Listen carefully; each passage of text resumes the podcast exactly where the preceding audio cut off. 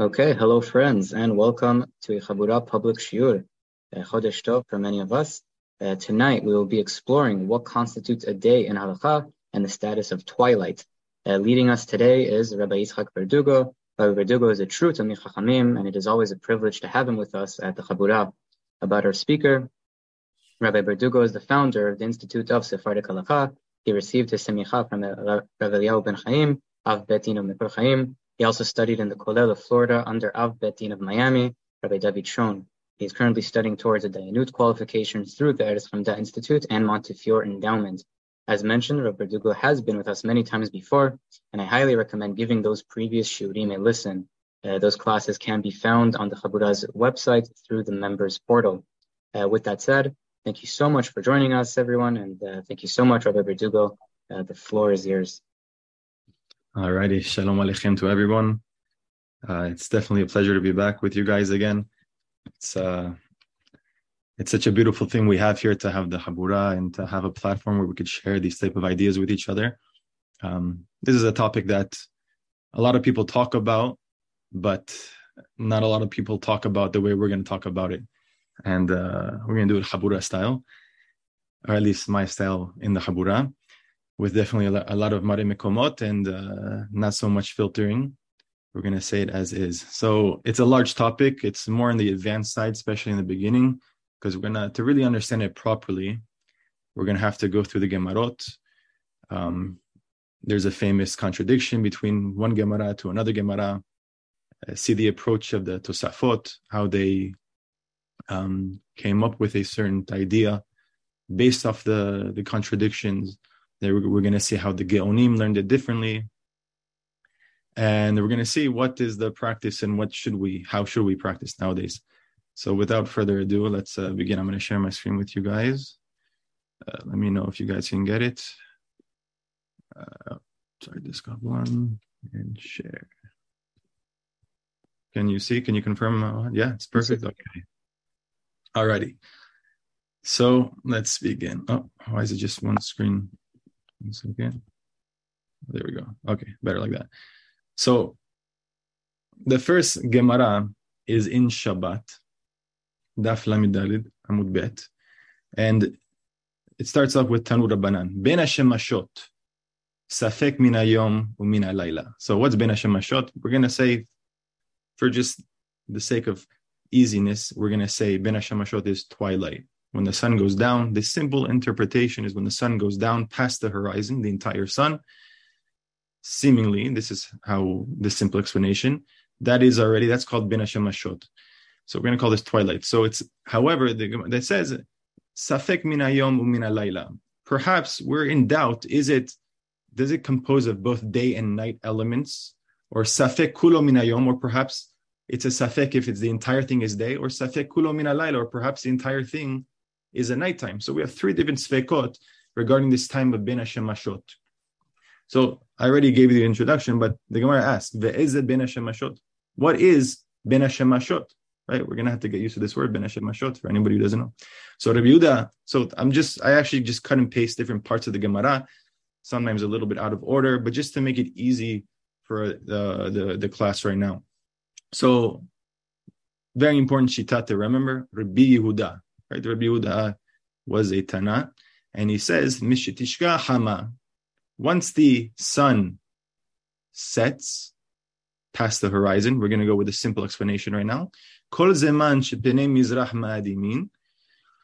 When the entire pene mizrach, seemingly that means the eastern side of the world, when it's still red, but however, the Gemara later on, I brought in the footnote below, that the Gemara in Lamed Hayes explains that what does it mean, Pene Mizrach? Means the Pene Ma'arav, the actual, the west that brings light to the east. So whenever the west, really, whenever the west still has red in it, that's considered to be Ben Hashemashot. But then the Gemara says, continues Rabbi Yehuda, Let's say the bottom part of the sky, right? Let's say it's a dome. You have the bottom part of the sky, the upper part of the sky. So the bottom bottom part of the sky got dark, but the, the top part is still red. Ben Hashemashot, that's still considered Ben Hashemashot. Until Hichsif Elyon Vishva Letachton, but once the upper part of the sky also became equally dark to the bottom, ze laila, that's when it's night. So the Gemara, I skipped it out here, but the Gemara asks, it's kind of confusing because you said once it's Penei Mizrach Ma'adimim, when it's red in the west, that's already Ben Hashamashot. But then it said, no, only if it's Hichsif Tachtom, Hichsif Elyon. So uh, it, it, sounds like, no, it, it's not, red is not enough to be Ben Hashamashot. It has to be only when it's dark on the bottom, red on top. So therefore, two different Amoraim, they try to interpret the words of Rabbi Yehuda, who was the Tana, like we mentioned. So the first one is Rabbah. Rabbah, he says, sorry, well, it's actually Amoraim, yeah, in the name, yeah. It's Amoraim, Rabbah, in the name of Shemuel, and also Rabbi Yosef, Rav Yosef, in the name of Shemuel as well. So they're both saying it from Shemuel. Two different teachings, you know, the, the, the link of the tradition somehow broke, and therefore there's two explanations of what Shemuel said. They're both saying it in the name of Rabbi Yehuda, but Rabbah says one way and Rav Yosef says another way. So Rabbah, he says, utni. You have to actually combine the whole teaching of Rabbi Yehuda and teach it this way. Ezehu ben Hashemashot. What is considered to be this ben Hashemashot twilight? Mishetishka hama kol zman shepeni mizrach ma'adimin. So when once the sun goes past the horizon, and the entire east is, which really means the west, is red. That's ben Hashemashot. And let's say just the bottom is dark, but the top part of the west is still red. Nami ben Hashemashot. That's still considered to be ben Hashemashot. Until laila. Only until it completely the western side gets completely dark. That's going to be laila. That's when it's considered nighttime. So the Gemara actually explains what is this exactly? What's the measurement? How do we measure this?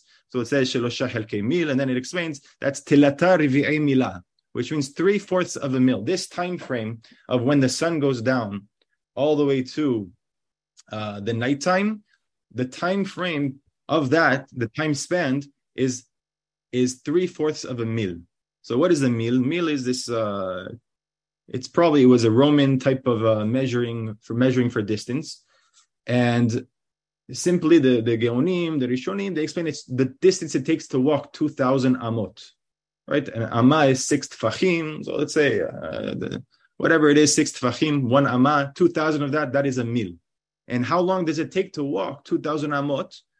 So there's actually different shitot regarding that. We have the, the famous one of the Terumat HaDeshen. It's important to remember this. It's going to be 18 minutes. It takes to walk one mil is 18 minutes. So therefore, three fourths of a mil, which the Gemara said, according to Rabbah, that's going to be 13 and a half minutes. So it's very famous. Always people talk about, oh, let's say, oh, you prayed mincha or oh, it's pashakia and you have to do mincha. You know, Hamobadi Yosef says, oh, you have 13 and a half minutes. Because that's three fourths of a mil, according to the Terumat HaDeshen, that holds 18 minutes is the time it takes to walk a mil. Uh, we're going to see the Rambam, he actually was posek. He held. He writes in Pirush Mishnayot in multiple places that the time it takes to walk a mil is actually 24 minutes. So it's longer. So therefore, three fourths of 24 would be three fourths of a mil. According to the Rambam, it's 18 minutes. So you have more time. Uh, we're going to see Maran Shulchan Aruch. Ramazuz brings down a few places. He says he didn't see what uh, the Rambam held. He only saw the Terumat HaDeshen regarding that it was 18 minutes and not 24 minutes. So whatever it is, he says it's Shosha Hilkei Mil, Tilta Milah, three fourths of a mil. That time of Ben Hashamashot is three fourths of a mil. We're going to go with the Rambam shot, which is three fourths of 24 minutes, which is 18 minutes for a mil. Then you have Rav Yosef. We're not just to go a little faster because there's a lot of information. He holds it's terei tilte mil. It's two thirds of a mil, and the, the math would be according to Rabbah, it's nine twelfths of a mil. And according to Rav Yosef, it's a little shorter. It's eight twelfths of a mil, right? So therefore, just added in here that the difference between Rav Yosef and Rabbah would be one twelfth of a mil. So according to the Rambam, there's a two minute difference according to uh, b- between Rabbah and Rav Yosef. So now that's the shita. They were again Rab, Rabbah and Rav Yosef were trying to explain Rabbi Yehuda. So then you come, you have Rabbi Nehemiah. He comes and says a different shita. He says no, he says the time from Shekiah of Ben Hashamashot is going to be half of a mil, right? So it will be 12 minutes. Then you have Rabbi Yossi. another very important shita. He says, Ben Hashemashot keheref ayin. This the Ben Hashemashot, this time of twilight, which we call twilight, but now we have to go back to the Hebrew term because we don't. Does, there's not an English translation for it. But Ben Hashemashot is it's like a blink of an eye. It comes out of nowhere. It comes in and goes out. And it's impossible to actually, you know, give a time for it because it's so fast.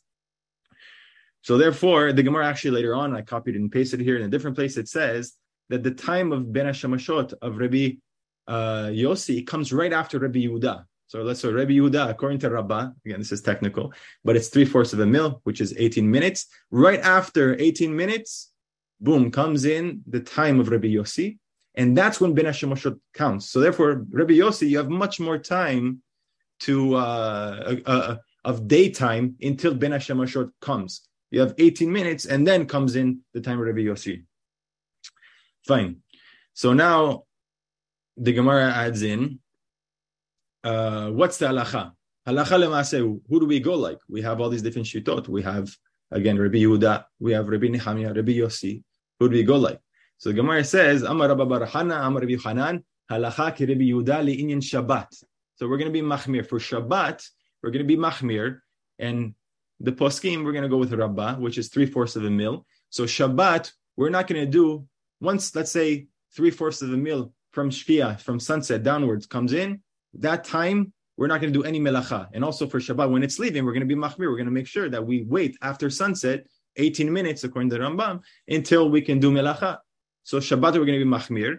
And however, for Tiruma, we're going to be machmir, but we're going to be machmir like Rabbi Yossi, because the Kohanim, they were not able to eat the Tiruma until Ben Hashamashot finished. They have to eat it at nighttime only. So therefore, we're going to be machmir and wait longer. Right? Because if you were to, to be more mekel, it would be faster.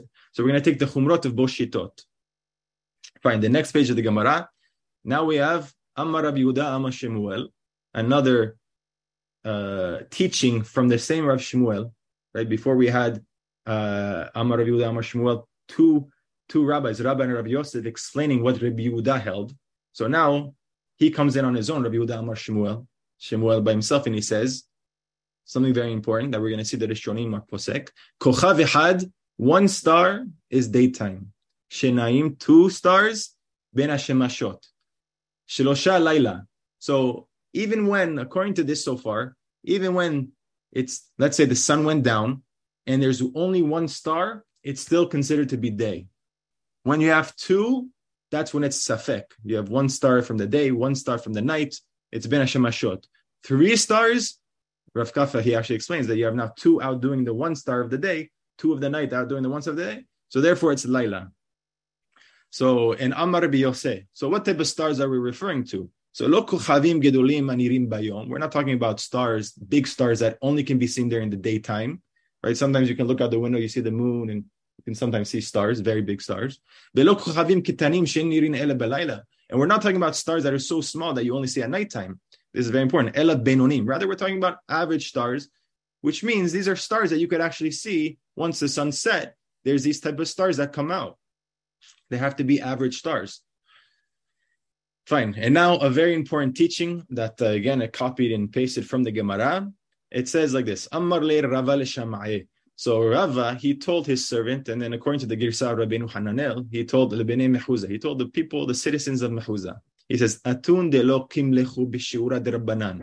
You guys that you're not so well versed and you're not educated in the measurements or the timings of the rabbis. Adishimsha aresh dikle atlu sheraga. When you see the sun go on top of the palm trees, on the top part of the palm trees, go and light your candles for Shabbat or light your lights for Shabbat. That's the last time you can do melacha. You don't really know when the sun or when Ben Hashem Oshot starts. So therefore, we'll make it easy for you. Look at the palm trees, see the sun on the west. It's right above the palm trees. Do all your melacha you need to do, and halas. That's it. So then the Gemara asks, "Bemata, or sorry, beyom hami'unan mai. What happens if it's a cloudy day? What do you do?" So it says, "Bemata, if you're in a city, so look at the chickens. The the chickens they used to go and sit on these type of uh, on these beams and they would do it. They would sit dafka. They would go up onto these beams during Ben Hashemashot. So at that or, or right before Ben Hashemashot, before the evening came. So that's a time. That's a siman that you can actually know to when when's the last time you could do melacha. And bidabra, and if you're in the desert, then orve, then take the ravens. The ravens do a similar type of thing. Inami, alternatively, adane. Adane, Rashi explains, I put them in the brackets, is that these are type of plants or trees or, or, or grass that it actually it would move during the direction of the uh, of the sun. So while this, when the sun's about to, to to set, the the leaves start going towards the west, and therefore you know then that it's going to be sunset, and therefore you can no longer do any melacha. So that is the first Gemara, Gemara in Shabbat. Remember this? Shabbat, the first Gemara in Shabbat that talks about Ben Hashemashot, actually explains Ben Hashemashot, how long it is. Simply put it, sounds like the way Harambam is posek, simply. Everything I say is simply because we're going to say how there's so much people on this concept, but the simple pshat of Harambam is that we're going like Rabbah, where it's three-fourths of a meal, and at the same time we're going with Rabbi Huda Amar Shemuel, that it has to be three stars that are Benoni, regular stars that you can see. Uh, they're not big stars, not small stars, just the right small stars that you can see. And that's when you have, uh, that's Ben Hashemashot. And at that moment, we're going to be Machmir on Shabbat. However, background information, before we get to the next Gemara Psahim, it's important to, to actually know how the, or actually, actually the cosmology of the Hachamim in the old days. How did they used to look at the sun, the movement of the sun, the movement of the moon, the Galgalim, etc. So, and this is important because we're going to see really how Rabbeinu Tam based his theory off of the cosmology of that time. So, uh, uh, Gemara, before we get into the Ben Hashemashot of the Gemara, it's important for everybody to know this. The Gemara there in Sadi Dalid, it says, Hachmei Yisrael Omrim. The Jewish scholars would say, Bayom hama lemata min So during the day, if you can follow along with my mouse. So during the daytime, the the the sun would go underneath the rakia, right? The rakia is the firmament. The firmament was this type of I don't know how to even say explain it in modern science and cosmology because we don't really have it, but it's uh let's say in a simple shot, let's say we read Bereshit, it's to keep the Mayim Elyonim up in there and there's uh it's the stars and everything are kavu inside of that they're in that so the according according to the way the hachamim used to look at the world is that the sun goes underneath the firmament. So right over here my follow my mouse we can see all the different stars in this picture. So we go underneath the rakia. Ubelaila but at nighttime lemala min rakia. So if you follow my mouse if you can see it it goes above the firmament. So you just follow the orange dotted lines from left to right. It goes first above the entire, sorry, uh, below the firmament around the world. And then it goes into the firmament at nighttime and then goes back around. It doesn't go underneath the earth. And then and it goes all, all the way back to the beginning of sunset and makes its way through the rakia and repeats over and over again. So it does not go underneath the globe or the earth, or let's say maybe the flat earth. it doesn't go underneath. Rather, it just goes above it goes uh, below the rakia, the below the firmament, and then above the firmament, but never below the earth. So that's the way the Hachamim, the Jewish Hachamim, used to believe. The Hachmei Umot Ha'olam however, the the non-Jewish scholars, probably referring to the Greek scholars, They say no. During the daytime, it goes underneath the rakia, so they agree that there's this rakia. However, at nighttime, it doesn't go over the firmament again. Rather, it goes below the earth. And this is what we know nowadays that the sun goes below the earth. And Amar Rabbi, if anybody has questions on this, no problem. Uh, so Amar Rabbi, Rabbi comes and says, Rabbi Yuda Anasi, he says, divrehem. He says, it seems that their words are more correct than our words, that the sun goes underneath the earth. the proof for that is because during the night, during the daytime, we see that the springs are cold, ubalayla, and at nighttime, rothin, they're they're they're they're hot. What Rabbi is saying is that since the sun goes underneath the earth at nighttime, that causes the earth to to uh, heat up, and therefore the wells in the springs, they get hot. That's actually the halacha, why we have to have mayim shelanu on Pesach. When you're making your matzah, the water has to be rested. You have to take it out from the from the, the ground, leave it overnight in a cup or in your refrigerator, or whatever you want to do, and then use that water because we don't want the water to be hot from the, the sun from underneath the earth. Whatever we're to see there soon, there's a book coming out about Rabbeinu Avraham ben Rambam that he explains that even the science of Rebbe, how he thought that the Hachamim, the Hachme Goyim were correct, was based off of incorrect science because we know nowadays we have a core in the in the middle of the earth, and that's where the heat comes from, and it's not getting heated up from the sun going below the earth. But whatever, that's the Gemara. This is the Gemara just so you know, it's very interesting. If you can open up any Sidur, I have, uh, let's say, my Koren Sidur, right? It, it, here it, I, I, brought the, the Nusach as well. It says, you know, and we stay on Shabbat, in Shacharit, before, on the, the Berachot of Kirat Shema, we say, הכל יודוך והכל ישבחוך והכל יאמרו אין קדוש כאדוני הכל יאמרו חסלה יוצר הכל האל הפותח בכל יום דלתות שערי מזרח right we say that God who opens up the doors of the east, ubukea right? He pierces the, he makes a hole in the rakia, the firmament. Motzi hamami mikoma, he takes the sun from its spot, which is from outside the firmament, firmament and brings it back. He, he takes it from there, and he also puts the moon. Also, I didn't explain it, but the moon also goes through the same process as well, just alternating with the sun. So in the the the the, the sidur, that we pray with every day or on Shabbat, we actually have this in our nusach, and it's part of the song that we say before um, or during the berachot of Shema. So that seemingly is problematic because how do we deal with the Gemara? The Gemara sounds like that Rebbe Yudah Nasi himself, he said that the words of the Hachami of the Chochme Goyim are more correct than our words, right? So we're going to see how the different uh, Rishonim approach this. Fine. So now, with that understanding of how the, the cosmology of the ancient world and how they understood it, we're going to see the Gemara in Pesachim. Rebbe Yudah comes in Rabbi Yehuda. The same, remember, Rabbi Yehuda that we learned before, he was the one that said three fourths of a meal is ben hashemashot. That's the distance of ben hashemashot. He says, rikia echad bayom. He says the thickness of the rikia, right? So we have here the firmament. How thick is the firmament that the sun has to travel? So he says it's one tenth of the distance of the day, of pretty much the distance in between one rikia to the other rikia, other side of the rikia right? And therefore, I'm going to have to. We're, we're running. A, there's a lot of information. So in the end, he says it's arbaat milin. He says that it's one fourth, or sorry, one tenth of the entire distance of the day would be would be four milin. So therefore, which is one parsa. So according to Rabbi Yehuda, here in the Gemara Pesachim, sounds like the distance of Ben Hashemashot, or he doesn't say Ben Hashemashot, but Ma'alot HaShachar HaNetzach or Mishkiyat, I put in purple here. Mishkiyat hama ve'atzeta kochavim. Shkiya teseta kochavim. Arbaat milin. He writes explicitly. Four milin. Right? We just said before it's three fourths of one meal. He's saying it's four mil. So it's contradiction seemingly. Right? And then on top of that, you have Rabbi Barahana Amar Rabbi Yohanan. Rabbi Yohanan says, no, it's five milin. He does the calculations differently. So he says from the time when the sun goes down past the horizon all the way till it goes through the thickness of the firmament, it takes five milin, which is a much greater distance.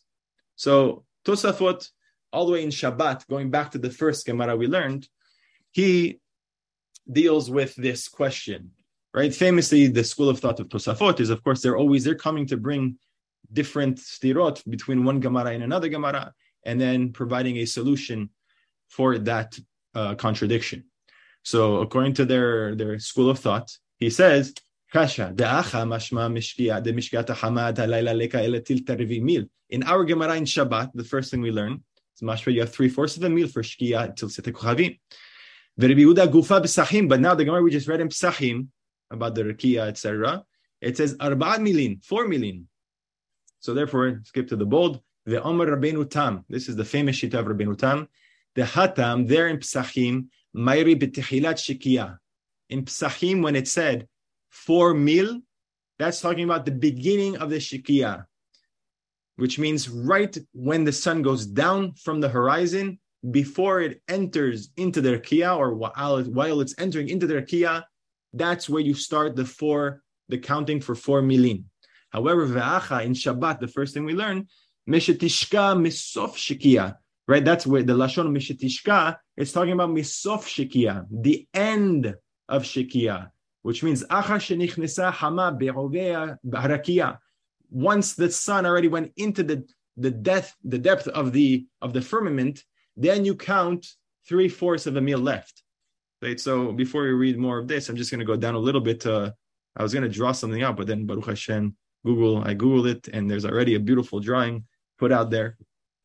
Uh, I forgot the website; I didn't put it. But uh, here they explain Shitat Rabbeinu Tam very simply. You have, uh, let's go to this picture here. So you have here's the rakia, right? The rakia goes around the world, and according to the Hachamim, the Jewish Hachamim, the sun would go through the the the, the rakia, the firmament, and then go all the way up, starting from the the east again, going through that. So we're dealing with the Ma'arav here.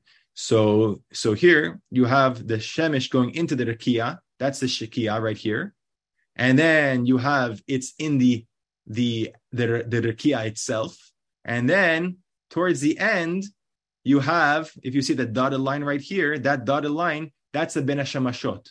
That's the three fourths meal you have left until it gets to the big thick dotted line, the, the thick black line. That's the end of Shekia, which would create, if you look at the next picture, Tzeta Kuchavim. So you say from so from the Yom, from the day, once it goes into the Rakia, all the way till it goes out the Rakia, the other side of the Rakia, to go be, behind the Rakia, you have Arbat Milim. However, you have three fourths of a mil at the end of the journey of the sun through the rakia, through the firmament, which is three fourths of a mil. Right? So therefore, Tosafot is basing his answer according to the understanding of the Hachamim, the Jewish Hachamim, which we're going to see is a problem, like we just learned before, because seemingly the Jewish Hachamim admit, admitted that they were incorrect and that there's no business of the rakia of the shemesh going through the rakia. But nevertheless, he's saying that that Rabbi Yehuda, he was counting in the Gemara in Shabbat, the Sof Shekia, which is the three fourths of a meal, that's when Ben Hashemashot uh, uh, comes in, and therefore that's when we're going to be Safek Yom, Safek Laila. But everything else before that dotted line is still considered to be day. That's the most shocking thing about Rabbeinu Tam, is that once the sun goes past the the ofek, ofek is the horizon in Hebrew. Once it goes past that, it's still day. You still have plenty of time right? You have pretty much uh, three mil and a fourth of uh, of time before it actually is even safek yom, before it's ben Hashemashot, and then you have ben Hashemashot, which is only three fourths of a mil left, right? So that is the shita of Rabbeinu Tam, and just in in in uh, he has a sefer sefer Yashar of Rabbeinu Tam uh, that is the sefer where he actually explains it more and he brings more proofs behind it and he br- brings his ideology behind it. And simply, uh, we don't have to really go to it because we don't have enough time. But uh, the Ramban as well, he he he kind of brings it nicely. I'll just read the Ramban. He he summarizes it nicely. He says, "Shehu zal Rabbeinu Tami holds Omer shemishitishka hama diit maracha shehu ben hashemashot Hainu misof shikiyat hama. The Gemara in Shabbat, that's talking about the end shkia, like we mentioned. Klomar, mishra shenishka berikiya vihi adayin keneged halono. Right, which means where the sun already went shenishka, it's already absorbed in the middle of the firmament, and it's still parallel to the to the opening, the window. Right, we saw in the Tefillah, the Sidur, that there's actually a window that opens up for the sun to come out and in from. So it's still though it's still parallel to that window, that opening. And since it didn't pass the window yet, and it didn't go to the back of the rakia yet. Therefore, that's why you get some rents going on in the west because of the sun going through that window of opening in the firmament. And that's what the Gemara, our Gemara in Shabbat, the first Gemara we learned, when it says um, uh, that uh, it's still red in the west, that's because the sun's coming through, the redness is coming through the clo- the window of the firmament. אבל תהילת שקיעה חמה להיכנס ברקיעה זריחתה מן הארץ קודם זמן הזה הוא. However, the beginning shikia, which is what we call twilight nowadays, when the sun passes the horizon, that's still daytime, according to Rabbeinu Tam. And now he says here in Sefer Yashar, Rabbeinu Tam says, I have to say this because of the stira between the two di- different Gemarot. And uh, and he actually brings a beautiful diuk. This is, you know, Tosafot is being very miduyak on the words that the Gemara uses. The Gemara uses a lashon in uh, in general. You call mishkiyata hama.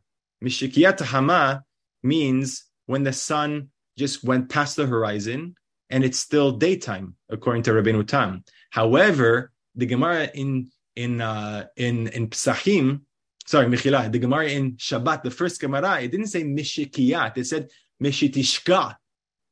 Mishitishka, which means mashma implies שנכנס כבר ועדיין לא הגיע לאחורי כיפה מכל וכול. Right, which means mishtaka means it's already in the middle of the firmament. It's not just meishtakash when it's just at the beginning. It's rather mishitishka, it's in the middle of the firmament, and therefore you're already way past that beginning horizon, and you're in the middle of it. And therefore, the Gemara in Shabbat uses mishitishka, so we must, must be talking about the end of the Shekiah. And now he brings proofs, right? And we're going to deal with these proofs. Number one, he brings from Ner Hanukkah.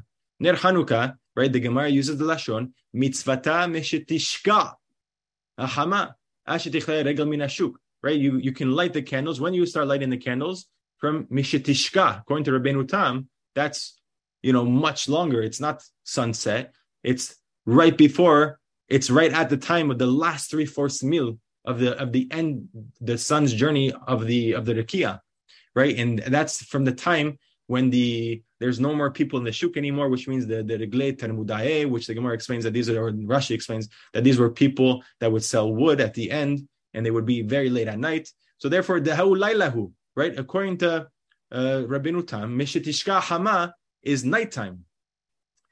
We're going to see ah beautiful right? He says when the gemara just brings mishetishka hama that means nighttime. So Ner Hanukkah, Mishitishka Hama, nighttime. However, our Gemara in Shabbat, the first thing we learn, it says Mishitik Hama Shipinei Mizrach Ma'adimim.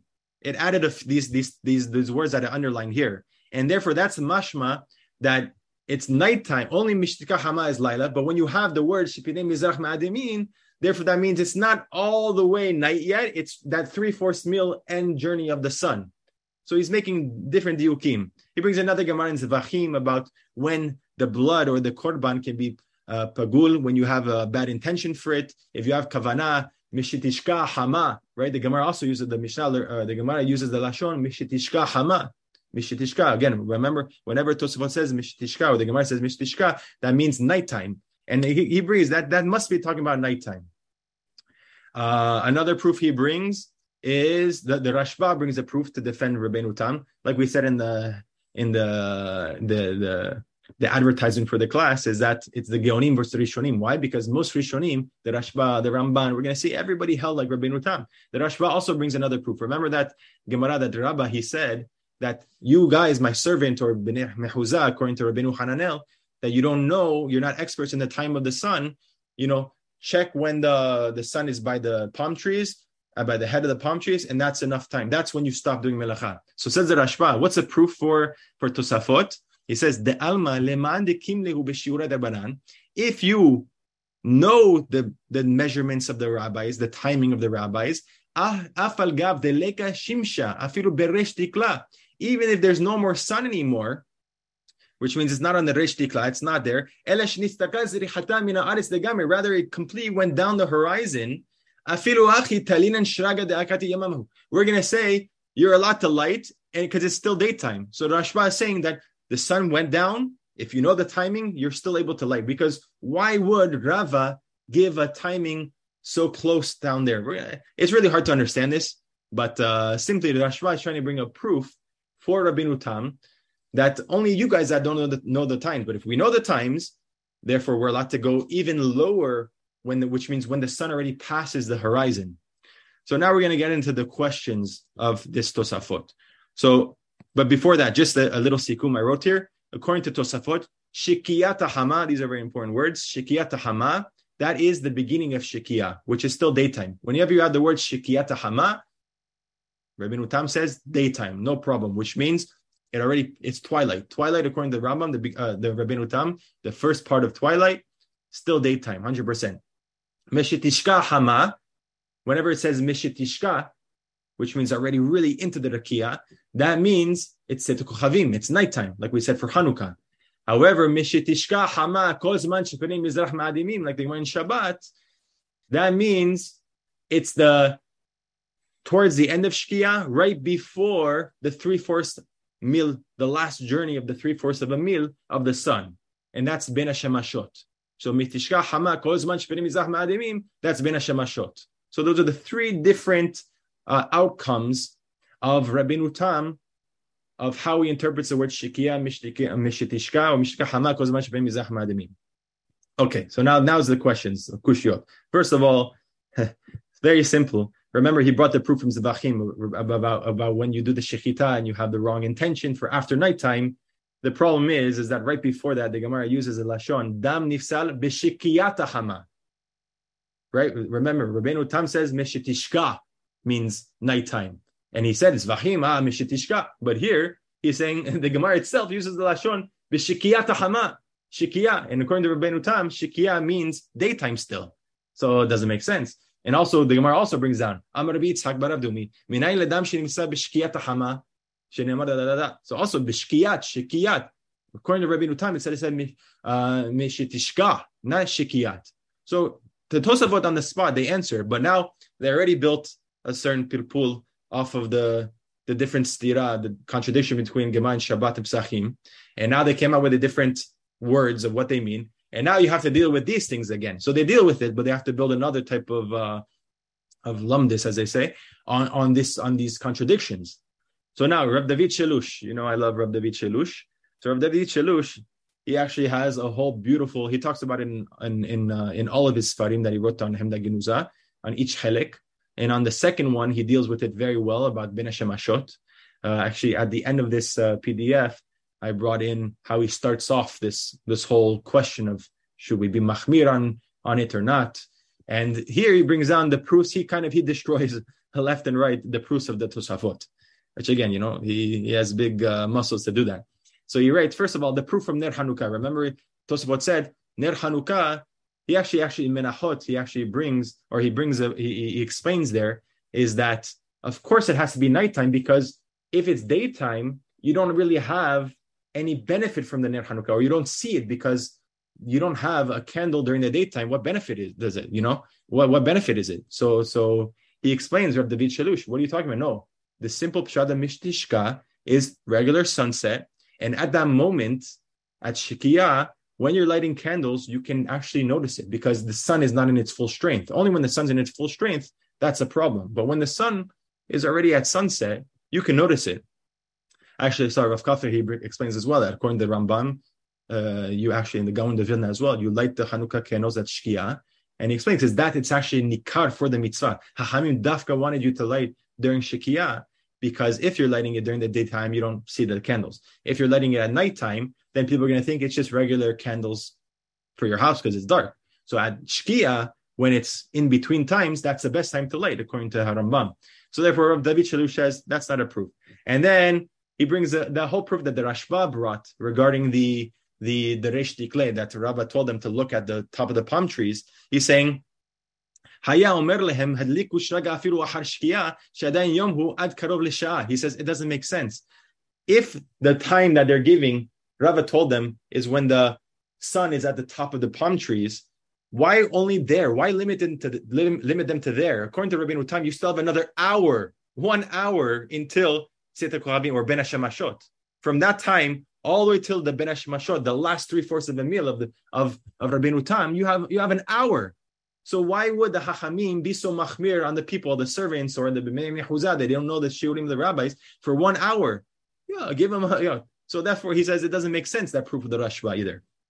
So now going back to science. So the Lechem Mishnah, I think so far what I saw was the first opinion to actually show that the Rabbeinu Tam was based off of the incorrect science, right? He says that uh, he says that the Rava Magid who brought Rabbeinu Tam on the Rambam, these these are all pirushim. The Lechem Mishnah was from Salonika.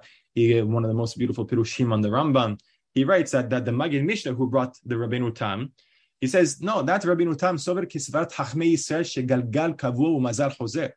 They're going with Rabbeinu Tam Shita is with the incorrect science of the Hachamim, the Jewish Hachamim, before they reverted to what the, or they retracted and went with the Chachmei Goyim.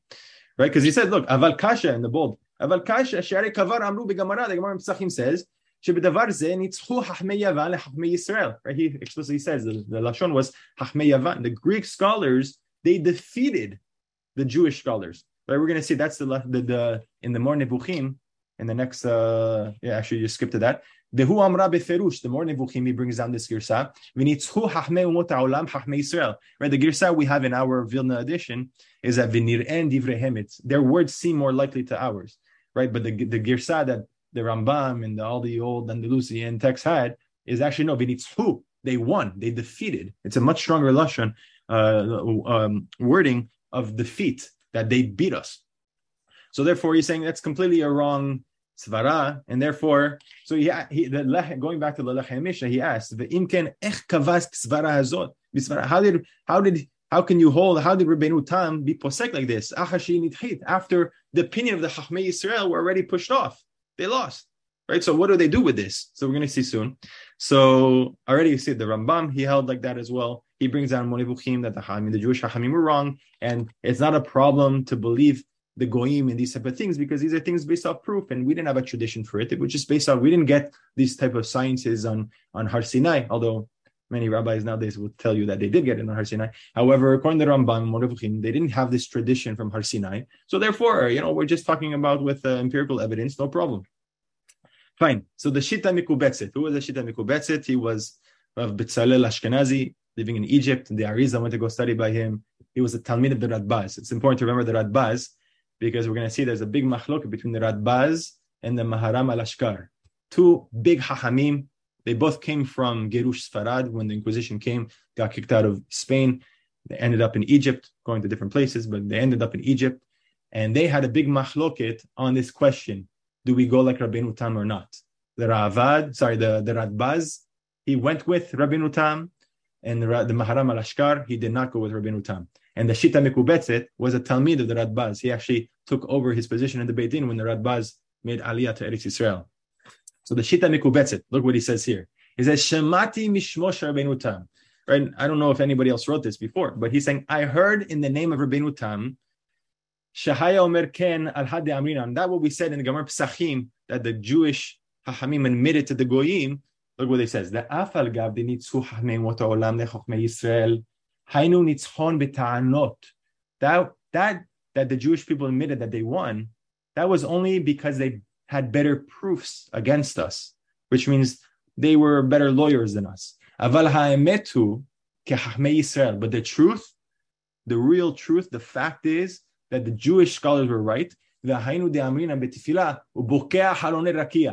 that's why it says the Shita or Rabbeinu Tam is that in the Tefillah you open up the Sidur. On Shabbat we talk about the sun going through the Rakia and the moon going through the Rakia, going through the firmament. And that's why we have it there.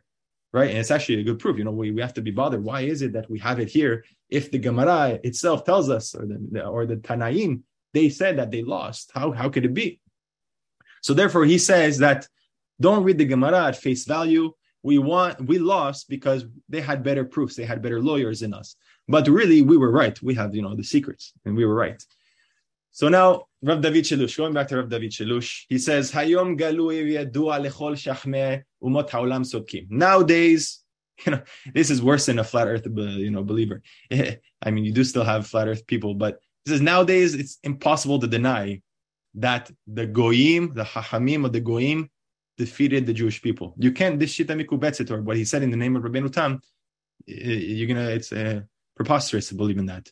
Vilu haya hashita mikubetzit beyamenu midivarav. And if the shita mikubetzit he lived in our days, of course he would retract from what he said.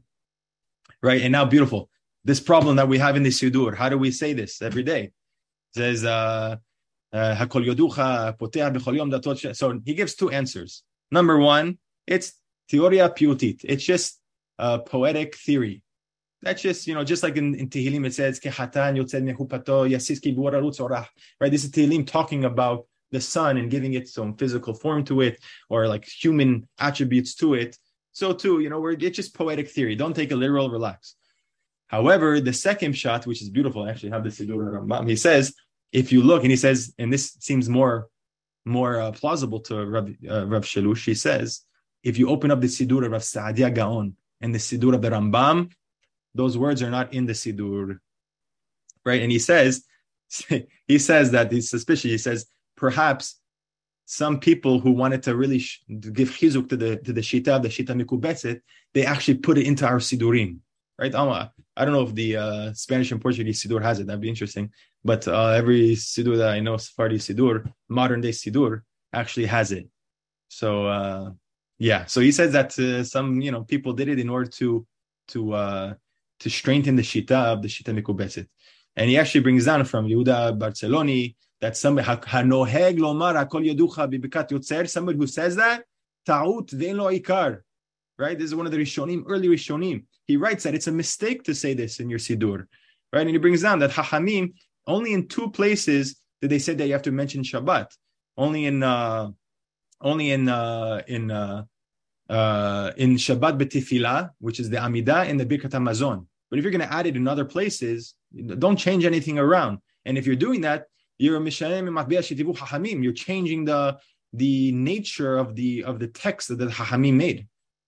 So therefore, you know, you see that Rav Shalush is saying, you know, it's really, it shouldn't be in our Sidurim and it was added later. Fine. Um, now he, Rav Shalush, he, he says he's just astonished how people like Rabbi Akiva Eger or the, the, the uh, Yaarot Devash, these are all later opinions that they already knew about America. They already knew about how the sun works and they still didn't retract. And they went with uh, the Pshat of Rabbeinu Tam or they went with the pshat of the shita mikubetzet. So he just he's saying how can he says ech efshar la'alot al ketav devarim shemitziut tohad al pineim. How can you write things that you know that the mitzvot, the truth, is slapping you in the face? How can you write such you know, lies? So he just he's astonished by these hachamim that they still went with the other pshat, right? Uh, and he says this is beautiful. This is what Rabbi Avram and Rambam is all about.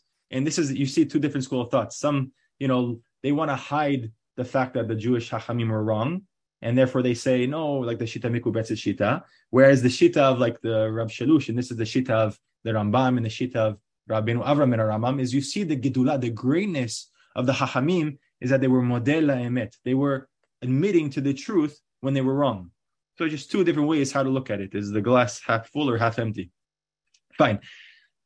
Maram al Ashkar. So the Maram al Ashkar, he had a question brought to him is a child that was born on Friday, right after twilight, right after the sun went down, but before the time of Rabbeinu Tam Shikia, right, or the time of the Rabbeinu Hashem Ashot of Rabbeinu Tam.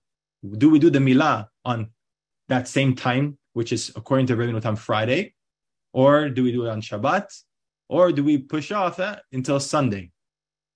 So if you look at the notes on the bottom four, I brought down Rav Mazuz actually he shows that the Radbaz was asked the same exact question from the same Lashon in his Teshuvah, and he says that they were sitting in the same Beit Din, and probably the question came to them when they were sitting in their office. So he says, uh, he says, he brings in the Shita of Rabbeinu Tam, and he says, however, something, this is, this is very important. First, you have to know is that they were sitting in Mitzrayim, and even now today, we have the Cairo Geniza, we have so many Genizot, so many Sfarim, book. There's thousands and thousands of books that we need to be worked on that we still find in the Cairo Geniza. So imagine these are four or five hundred years ago sitting there in Mitzrayim, and they had access to tremendous amount of, of response of the Geonim that nobody else had. So he writes, you know, yes, Tosafot had a question, but they didn't know that people before them dealt with this. Who was that? You had Rav Sherira Gaon, Rav Hai Gaon, the Geonim dealt with this question, and they already push it off. He says, yadayim, they pushed it off, this question, because they, they say, no, that Gemara Psachim was dealing with wrong science, and they didn't go with that. So therefore, uh, he says, therefore, we don't, we don't go with the Shita of Rabbeinu Tam. Uh, again, he he asks, he doesn't understand Rabbeinu Tam. How do you go with this against the against the, the fact that the Gemara says that the Hamim admitted that they were wrong, but again, he didn't see probably what the Shita brought down because that came a little after him. Um, just to skip through, he also brings a proof from of Nisim Gaon, another Gaon. This is beautiful. If you look at the underlying words, he says, Right? What is the givul of Erev? They ask him, what is the time frame of nighttime? So he says, the second shetipor, right? That it falls, the sun falls from uh, from the from the horizon. That's already shikia. So we were having we have proofs from the Geonim. I didn't mention it before, but uh, we didn't read it before. But all the Geonim are saying shikia is what we think. Shikia is when the sun goes down past the horizon. This simple pshat of the Gemara and Shabbat. And now he brings from Rabbeinu Avram Hasid. Rabbeinu Avram is the son of the Rambam, right? And he says for sure, Every we know everything he says is midivrei aviv. It's from his father, right? He says he says clearly. Uh, I'm just going to read the underlines. He talks about Ben Hashemashot. He says, "Kol od shelo tishka kol agula bichlala v'tarov hashemesh tachat agula ofik harehu yom." Right? He says daytime is when the sun is still going past is still going past the horizon. It's still day until the entire agula, the entire sun goes past the ofik, the the horizon. So he's bringing this is the Maharam al He's bringing from the Sefer of the Rabbeinu Avram and Rambam. We actually nowadays, you know, he wrote the Sefer Masbik Lov de Hashem. Uh, in Arabic, it's called uh, I forgot how to say it in Arabic. I'm sure Ohad knows it properly, but he has uh, the Arabic uh, translate the Arabic work in front of him, and we have only fragments of that available nowadays. And he had this in front of him, and of course we can believe Maharam al that he's reading Rabbi Avram and Rambam, and Rabbi Avram and Rambam is telling for sure what his father believes, and that Shikia is what we uh, is what we what we think like when the sun goes past the horizon. Uh, right, and he says, Everybody knows we have to follow the Rambam in this, and of course, Rabbi Avram was talking about his father's Shita. Right, we can't go left or right from the Rambam, especially Mitzrayim, because that's the place where the Rambam passed away right? And uh, let's see, we can let's let's go a little further. Um, in the end, he's posek. We go like uh, we push it off to Yom Rishon. We push it off to Sunday because Ben Hashemashot is Safek day, Safek nighttime. We're not going to do it on Friday because it's past Friday, and we're not going to do it on Shabbat because it's Safek if it's Shabbat, and therefore we do it. We push it off to Sunday, and that's actually the the halacha that the Chida brings down. Any posik nowadays will tell you that. Anyways, the question is, halacha lema'aseh, what does Shulchan Aruch posek like? So you open up the Shulchan Aruch in Orach Chaim, he brings down, he talks about Tosefet Shabbat, right? The whole machloket, is there a concept of Tosefet Shabbat? Is it, the Rambam holds it's only by Yom Kippur, but other Rishonim argue and say, no, it applies by Shabbat. So when is this man of Tosefet Shabbat? So he says, I'm going to read the bold, בזמן תוספת זה הוא מתחילת השקיעה, שאין השמש נראית על הארץ עד זמן בין השמשות. והזמן הזה שהוא גימל מינין רביעייה. Right? He's going with Rabbeinu Tam. He's saying the time to add to Shabbat is from the beginning of Shkia, which means when the sun goes past the horizon and you can't see the sun anymore on the land, ad zman ben Hashemashot, until ben Hashemashot. Right? So ben Hashemashot, according to Maran, didn't start once the sun goes past the horizon, rather much longer, which means he says, it's three fourths, sorry, three million, three million and one fourth. So it's much longer. It's 58 minutes according to, let's say, Rashid and Maran. Maran held it's around 58 and a half minutes. That's the time. 58 and a half minutes. So according to Maran, Shulchan Aruch. Kibanu Horaot Maran. If you want to go with that shita, we accept the rulings of Maran. When the sun goes down, you have 58 minutes to drive in your car, to do whatever you want to do. And only then you have the 13 and a half minutes where you have to be careful of Ben to be machmir. But if you want to do Kabbalah, you want to do Tosefet Shabbat, you want to add on to Shabbat, no problem. You could do it before. Fine. And he explains that, yeah, Kodem, he says, the Zman Ben Hashemashot, Shu Gim Revi Mil, the time of Ben Hashemashot, which is 347 mil, right? Shehem Kodem Alayla, that's before the nighttime. So once only Laila, the night, the, the word Laila in the world of Maran, the Shulchan Aruch, he holds it only begins at the end of Rabbeinu Tam, after the Ben Hashemashot of Rabbeinu Tam. And that's why if you look at in Orach Chaim as well, the regarding Tefillah Mincha, According to Maran, how long can you do you have until you can pray mincha? We have until the night time, which means what's the night time according to Maran? You have 58 and a half plus 13 and a half. You can you have 72 minutes past Shikia to pray mincha according to the Shulchan Aruch. Mishneh Torah, simple part of the Mishneh Torah, the Rambam is explaining that you know the second the shkia happens, the horizon goes down, the sun goes past the horizon. You have until three stars that are benonim, right? This is the teaching of Shmuel and Amr Rabbi Yehuda. Uh, and once you see three kohavim benonim, that's laila already. However, the problem gets like this in Perush Mishnayot. In Perush Mishnayot, according to the girsa that most people have, probably if you go on Sefaria, this is the girsa, says Veda ki ahar biat. Once the sun goes down, shkia, or not shkia yet, Until you see uh, a big star, it's still daytime. And even. And even if you see one star past the sun went down and you see one star, it's still daytime. Only when you see two stars, that's Ben Hashemashot, and three stars is nighttime. So the Rambam in Perush Mishnayot, seemingly he just went different than what he said in the Mishneh Torah. The Mishneh Torah, he just said Shkia. The second the sun goes down, that's already Ben Hashemashot. Here he's saying one star business, two star business. It depends on the stars. So Rav Mazuz in his Sefer Beit Ne'man, right, which is uh, an amazing sefer, an amazing, probably the be- one of the best teshuvot that he deals with on Ben Hashemashot. He goes and pretty much attacks Hamobadi Yosef. Hamobadi Yosef. First of all, you have to know that, of course, Kibanu Horat Maran, following Maran is very dear to the Rav Yosef. So he always put, he pushes least to be mahmir according to the shita of uh, Maran Bet Yosef, which is Rabbeinu Tam. And he writes that that's a minhag in Israel. And not only that, he tries to bring proofs that even Harambam held like Rabbeinu Tam. All right, that's the biggest hidush. Right, so uh, we're not going to have too much time for this, but Rav Mazuz, he brings down that, first of all, for sure the Rambam held like his son, or pretty much his son like held like his father. You know, he writes down that uh, uh, even if let's say we find a stira in the girsa of the Perush Mishnayot, first of all, Perush Mishnayot was written when the Rambam was very young. And therefore, he's Chozerbo many times. There's so many different editions of the Perush Mishnayot. If you open up Rav Kafech Perush Mishnayot, he brings down all the different Mahudarot, the different additions and different changes that the Rambam would make.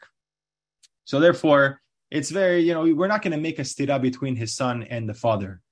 And not only that, Rav Ovadia wanted to bring a proof. You see from the fact that the Rambam Perush Mishnayot talks about that when the sun goes down, it's not Shkia yet, it's already, it's still, it's still daytime. Therefore, he holds like Rabbeinu Tam. Rav Ovadia jumped the gun and he said he went like Rabbeinu Tam. He said he put in, he implanted Rabbeinu Tam into into the Perush Mishnayot of the Rambam.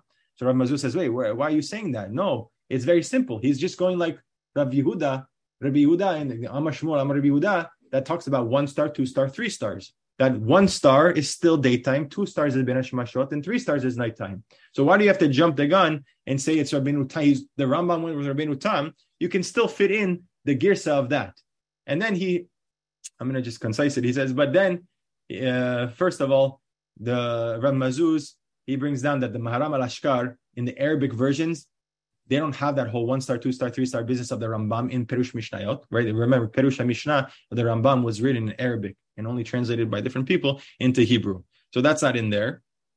And on top of it, I actually brought in here the Girsa Rav Kafeh. Rav Kafeh, he says, this is the Girsa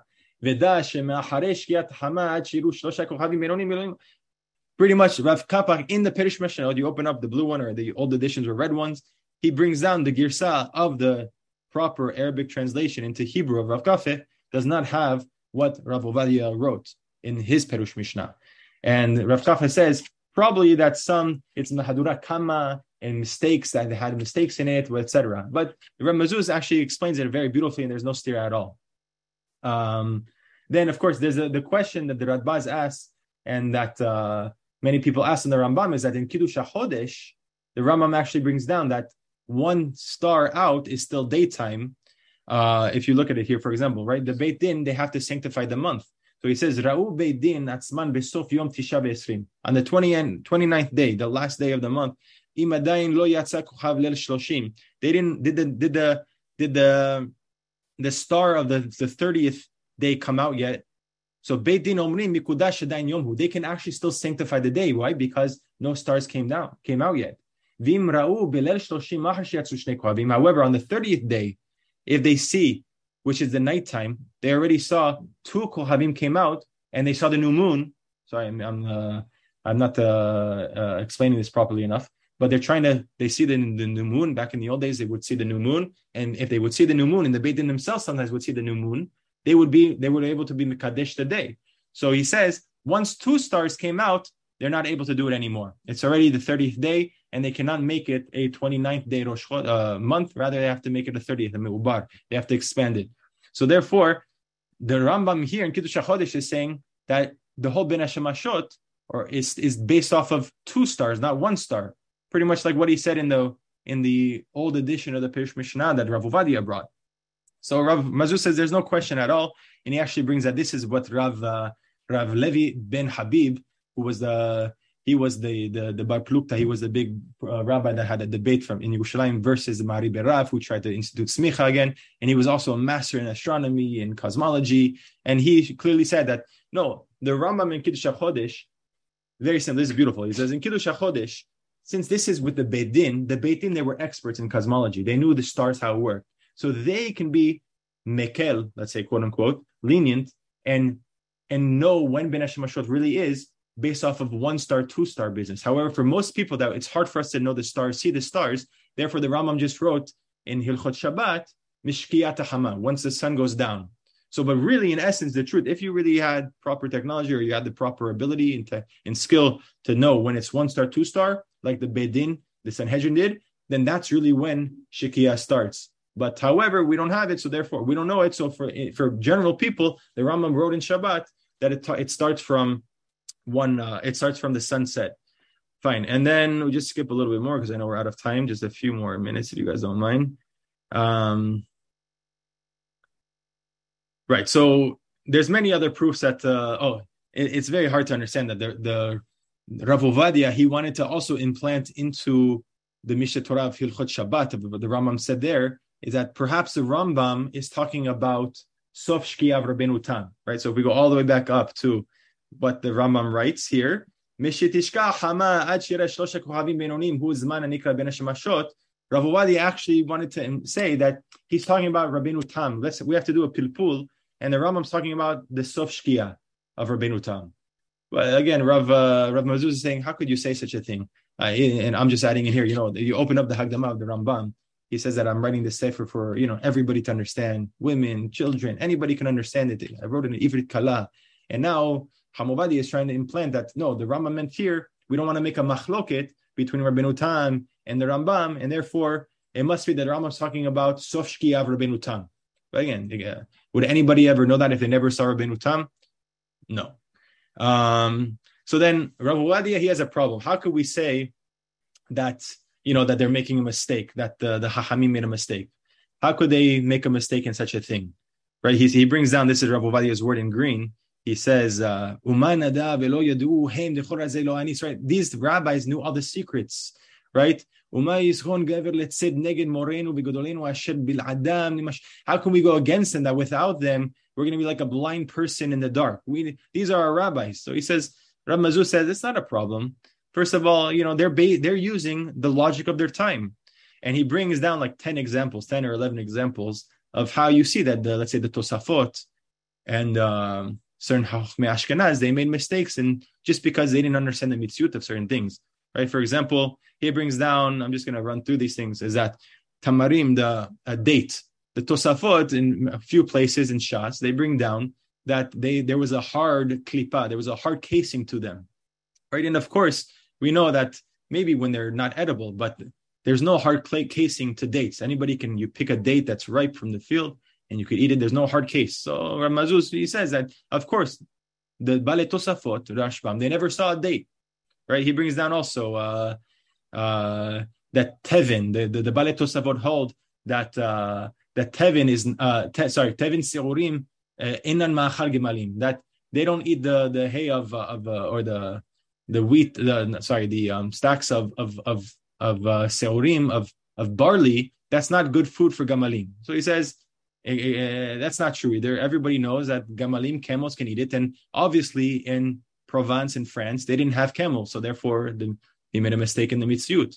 You have another proof he brings. He from uh, from uh, uh, oh oh, get it the dried figs, pressed figs, right? They held that they had some some hard seeds in it, and he says, of course, we know that there's uh that there is no hard hard uh hard hard seeds in the in the in the dates in the figs, pressed figs, and therefore again he didn't have that. And then he proves again that zaitim. Why is it that Tosafot holds that one olive is half the size of an egg? This is the famous.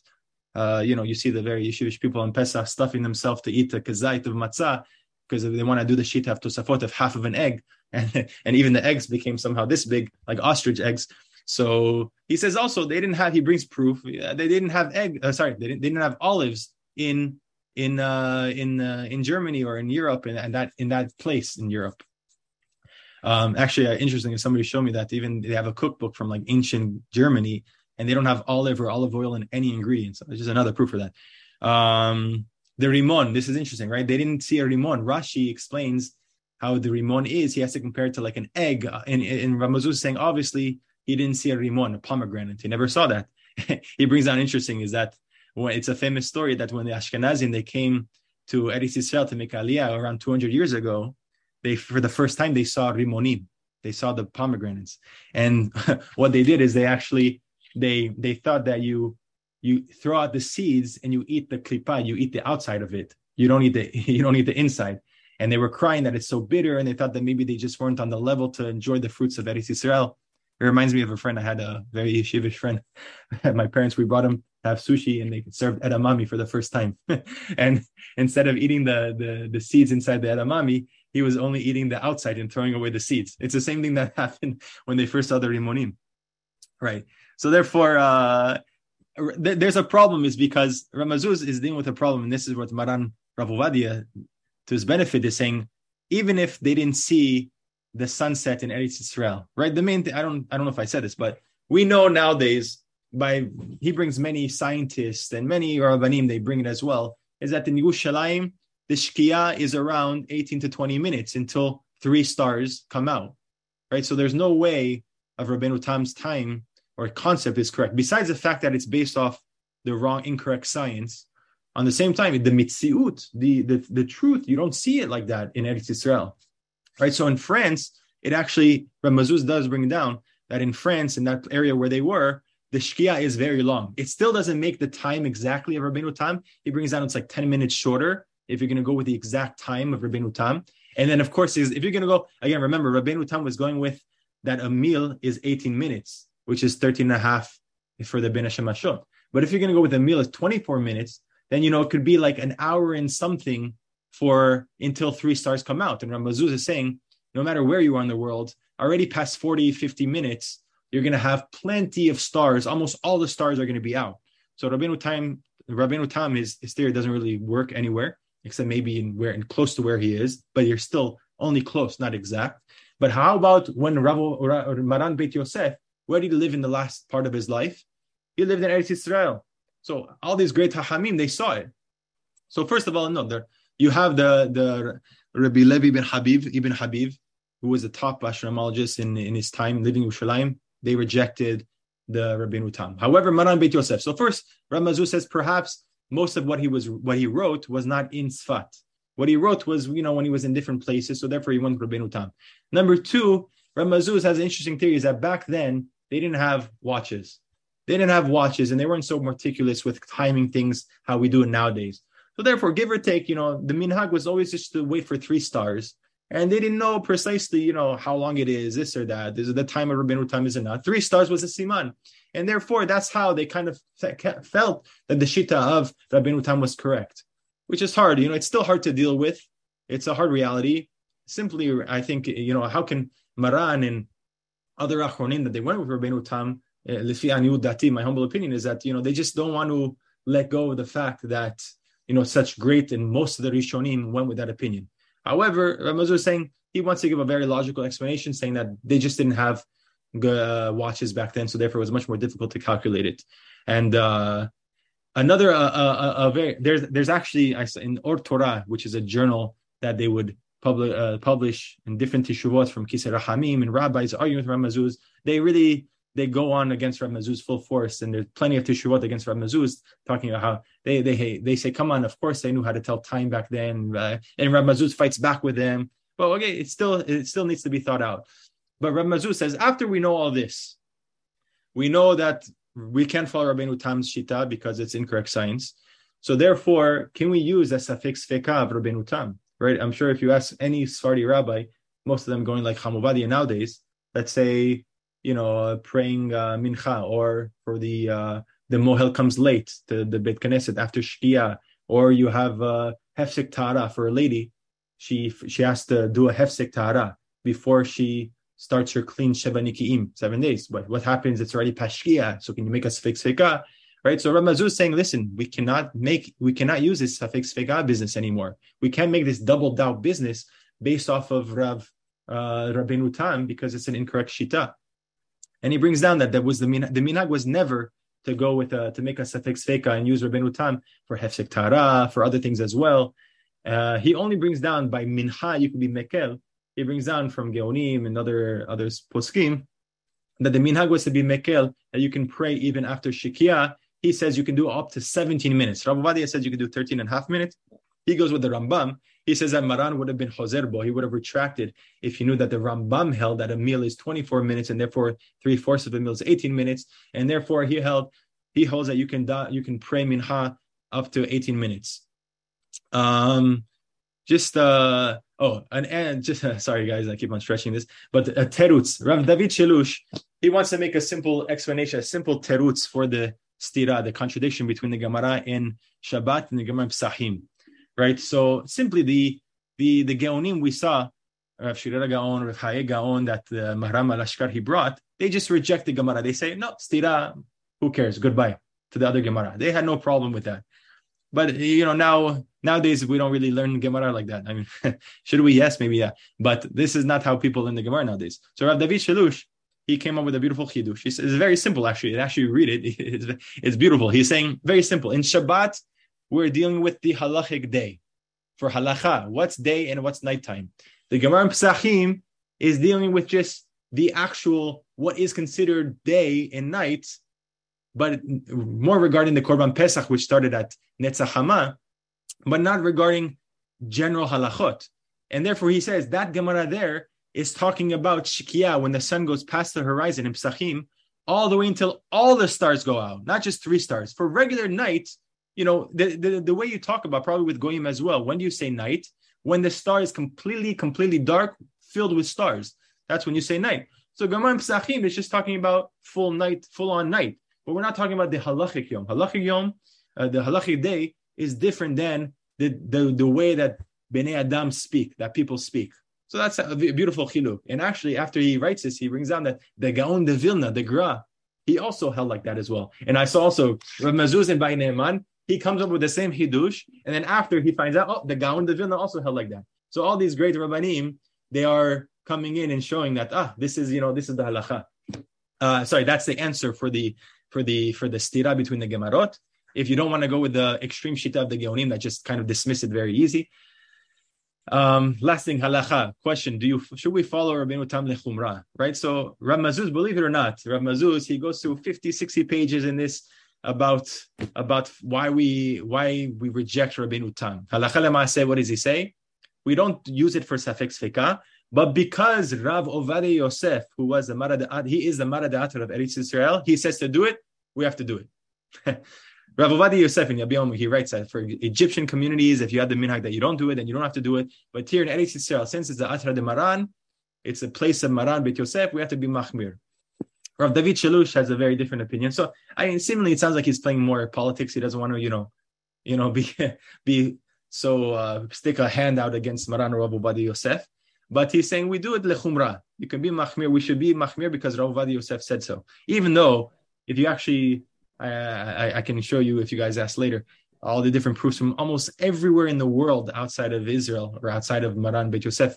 All the Sfaradim were keeping uh, regular time with the Geonim. Even the Ben Ish they were doing, sometimes they were doing a little bit different. Um, you know, you have to really under, even last night before, before uh, I was coming home on the highway and I stopped and I just wanted to watch, uh, I had to pray Mincha. I couldn't make it to Shul on time. So I had to stop on the highway and pray. and I wanted I, I, I timed it. I have all the videos too. Just when is is it really 18 minutes until three stars come out? And really in Miami, or at least let's say, is it going to be 18 minutes of till the till the western side of the of the world is going to be completely red, or of, of, of Miami is going to be completely dark and not red anymore? And for me, it was around 40 minutes. It was around 40 to 42 minutes. It wasn't the 18 minutes of Rambam or what the, the say. So you have to say that in Eretz Israel, you know, when the Gemara is talking about the simple pshat the Gemara, if you're reading the Gemara, it sounds like this applies to anywhere you are in the world. The Gemara didn't say only in Eretz Israel, the Gemara in Shabbat. It didn't say only in Bavel. It talks about, it's saying very satum, that the time of Ben Hashemashot is three fourths of a meal. Doesn't matter where you are in Antarctica, Canada, this, that, doesn't, it's all the same. However, the mitziut is not like that. I don't know. Maybe you, I, I was proposing, I was just discussing this with a friend of mine before is that you know the Hachamim they didn't they didn't um, go to these other places with such extreme or different um, sunsets that last much longer.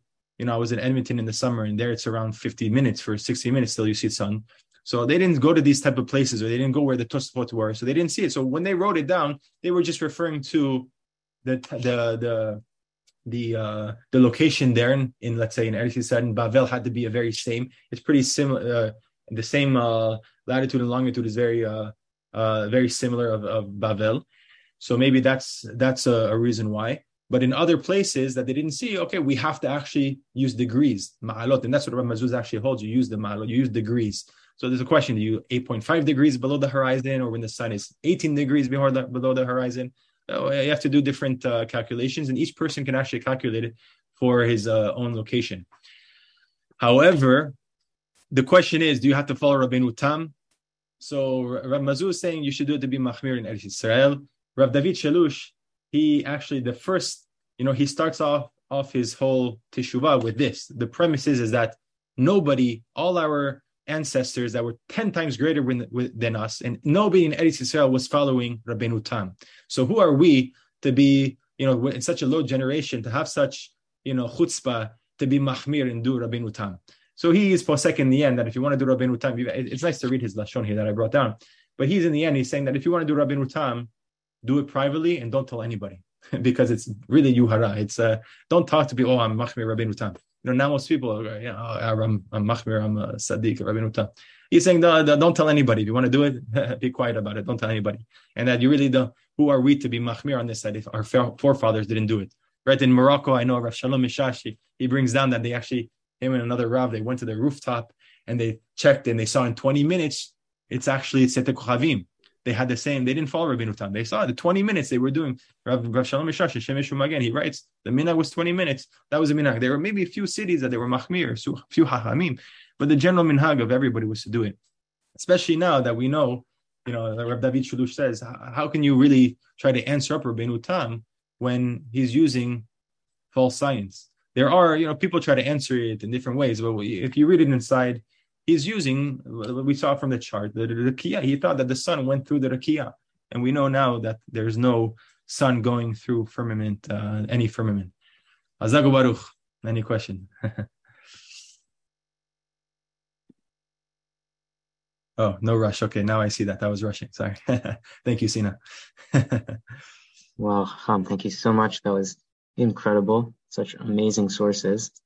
Um, if anyone has any questions, they can unmute, raise their hands. You have Aharon, you have a question? Guess not.